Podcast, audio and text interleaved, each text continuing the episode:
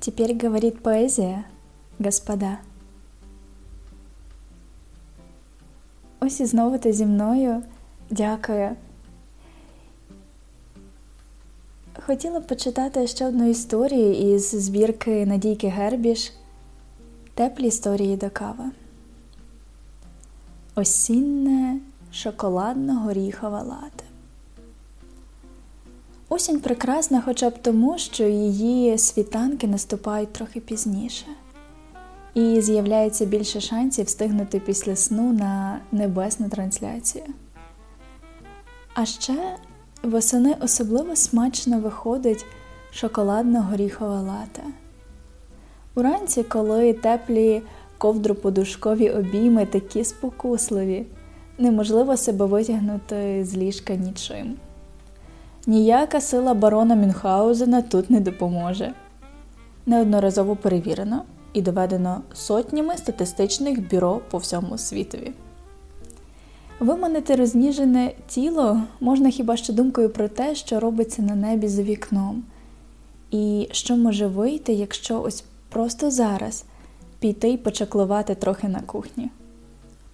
І ти підіймаєшся, треш сонні очі, розправляєш складки на смішній картатій піжамі і волочиш ноги в бік усіх тих красиво розкладених баночок скляночок.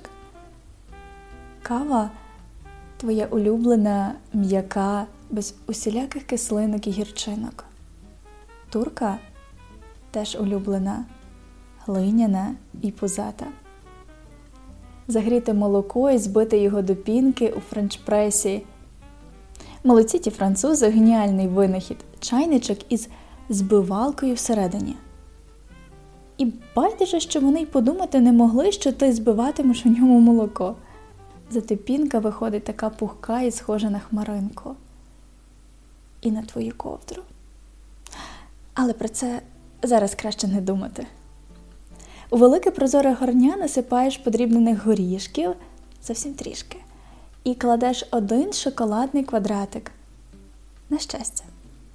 Тоді наливаєш каву, м'яку без усіляких кислинок і гірчинок, твою улюблену, а молочна пінка, як хмаринка, та сама із геніального винаходу французів. Розсипаєш по ній піщинки подрібненого цинамону і вранішнє осіннє кавове щастя готове. Накидаєш на плечі плед, рукою поправляєш волосся, пальцями розплутуючи командні кучері на тім'ячку, береш горня і виходиш на двір. Там повітря таке терпке, а тумани густі й кучеряві.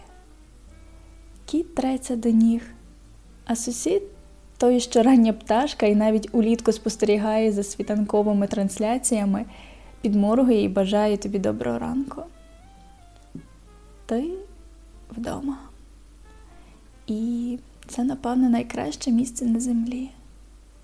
А ще зараз осінь і так добре, що її світанки настають трохи пізніше.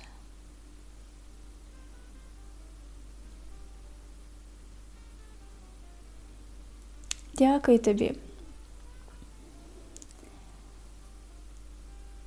Теперь говорит поэзия господа.